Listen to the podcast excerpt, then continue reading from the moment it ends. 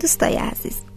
من شیرین ساپور کارشناس مامایی هستم و با یازدهمین قسمت از هفته های بارداری از مجموعه پادکست های یک زن در خدمتتونم. تو این مجموعه پادکست ها در مورد اتفاقاتی که تو چل هفته بارداری برای مادر و جنین میفته صحبت می‌کنیم. مراحل رشد جنین رو بررسی می‌کنیم و از باید و نبایدها برای مامانا میگیم. این برنامه رو می‌تونید از طریق اپلیکیشن یک زن و همینطور از سایر اپلیکیشن های پادکست مثل شنوتو بشنوید.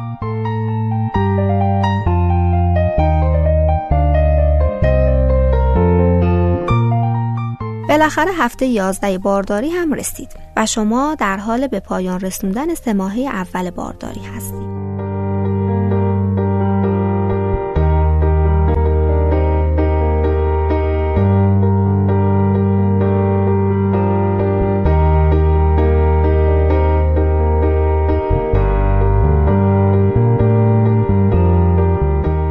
هفته 11 بارداری به بعد شکمت کم کم برآمده میشه اما ممکنه هنوز مردم متوجه نشن که شما بار تو این هفته ممکنه علائم عجیبی تو بدنت احساس کنی و حتی دچار احساسات مختلفی بشیم خستگی و تهوع هنوز باهاته. می‌دونم خسته شدیم. ولی یکم دیگه تحمل کن. چون چیزی نمونده سه ماهه اول رو تموم کنیم. برای اینکه کمتر نفخ کنی به رژیم غذایی توجه کن و غذاهای نفاخ و مصرف نکن. آب و فیبر هم زیاد تو رژیم غذایی داشته باش. برای کم کردن اثر هورمون ها روی رفتارت بهتر ورزش کنی. یوگا یکی از این ورزش هست و بهتره از موقعیت های استرزا هم دوری کنی. ممکنه گرفتگی پا داشته باشی. گرفتگی پا به خصوص تو خواب می‌تونه شما را اذیت کنه. پس آب زیاد مصرف کن. در طول روز هم پاهات رو دراز کن و مطمئن باش که تو رژیم غذایی پتاسیم و منیزیم کافی رو هم داری. ممکنه خط تیره ای رو وسط شکمت ببینی که کاملا طبیعیه و به دلیل تغییرات هورمونیه. دائمی هم نیست اما ممکنه تا دوران شیردهی همرات باشه.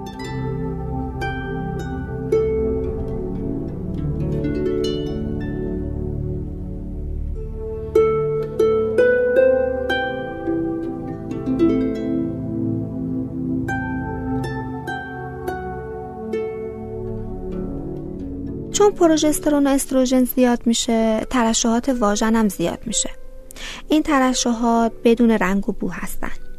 اما اگه ترشحاتت بو یا رنگ خاصی پیدا کردن بهتره به پزشکت مراجعه کنی. کم کم شکمت داره برآمدگیشو نشون میده.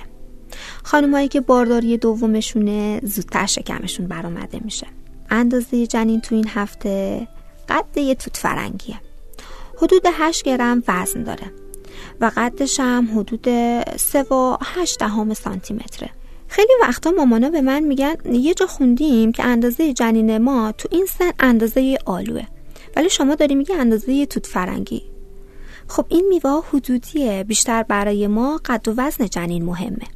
استخون صورت جنین کاملا شک گرفته و پلک های جنین بست است و تا چند ماه دیگه هم باز نمیشه. چند تا حلقه از روده هم تشکیل شده. الان دیگه برآمدگی پیشانی هم کمتر شده. و اگه جنین دختر باشه تخمدان ها هم در حال شکل گرفتنه. ولی تعیین جنسیت جنین تو هفته یازدهم یه خورده زوده هنوز. حالت بدن شبیه حرف سی انگلیسیه. یعنی خمید است. ولی کم کم داره صاف میشه. پوستش هنوز شفافه.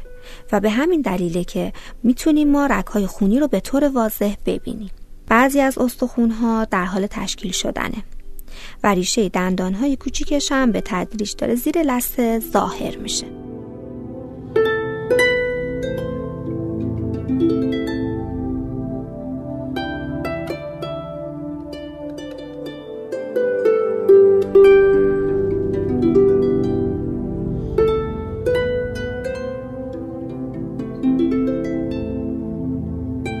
جنین تو این هفته لگت های آرومی می‌زنه. کش و قوس هم میاد.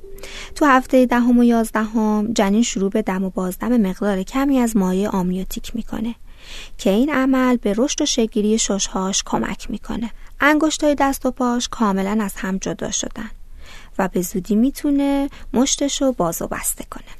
خب حالا بریم سراغ ورزش و تغذیه تو هفته یازده بار داریم. هر روز زمانی رو برای ورزش تو این هفته به خودتون اختصاص بدین. اگه می‌تونی دو تا 15 دقیقه پیاده روی، یوگا یا ایروبیک رو حتما داشته باش. اگه موقع ورزش خونریزی واژینال، تنگی نفس، سردرد، درد قفسه سینه، ترشحات واژن و یا سرگیجه داشتی یا خدایی نکرده از هوش رفتی و ضعف عضلانی داشتی حتما به پزشکت مراجعه کن. تو این هفته یادت نره که برای رشد مغز جنین اگه می‌تونی حتما ماهی مصرف کنی. اما بهتره که بیشتر از دو وعده تو هفته ماهی مصرف نکنی. آب فراوون فراموش نشه و از ترس تکرر ادرار هم سعی کن آبتو کم نکنی. کلسیوم تو رژیم غذایی شما تو بارداری خیلی ضروریه. و باعث سلامت استخونها، دندونها و کمک به رشد استخون جنین می‌کنه. اگه کلسیوم کافی مصرف نکنی، جنین کلسیوم لازمش رو از بدن شما تأمین می‌کنه و بعدها شما دچار کمبود کلسیوم و پوکی استخوان میشیم. کلسیوم مورد نیاز تو از لبنیات و آجیل مخصوصا بادوم، کنجد، لوبیا، انجیر و حتی اسفناج می‌تونی تأمین کنی. کلسیوم باعث عملکرد بهتر اعصاب و بافت ماهیچه‌ای و تنظیم انقباضات ماهیچه‌ای مثل ضربان قلب جنین میشه. از هفته 11 بارداری تا هفته 13 هم می‌تونی آزمایش قربالگری سه ماهه اول رو انجام بدی که شامل آزمایش خون و سونوگرافی انتی میشه که تو اونها احتمال وجود مشکلات کروموزومی رو بررسی می‌کنن.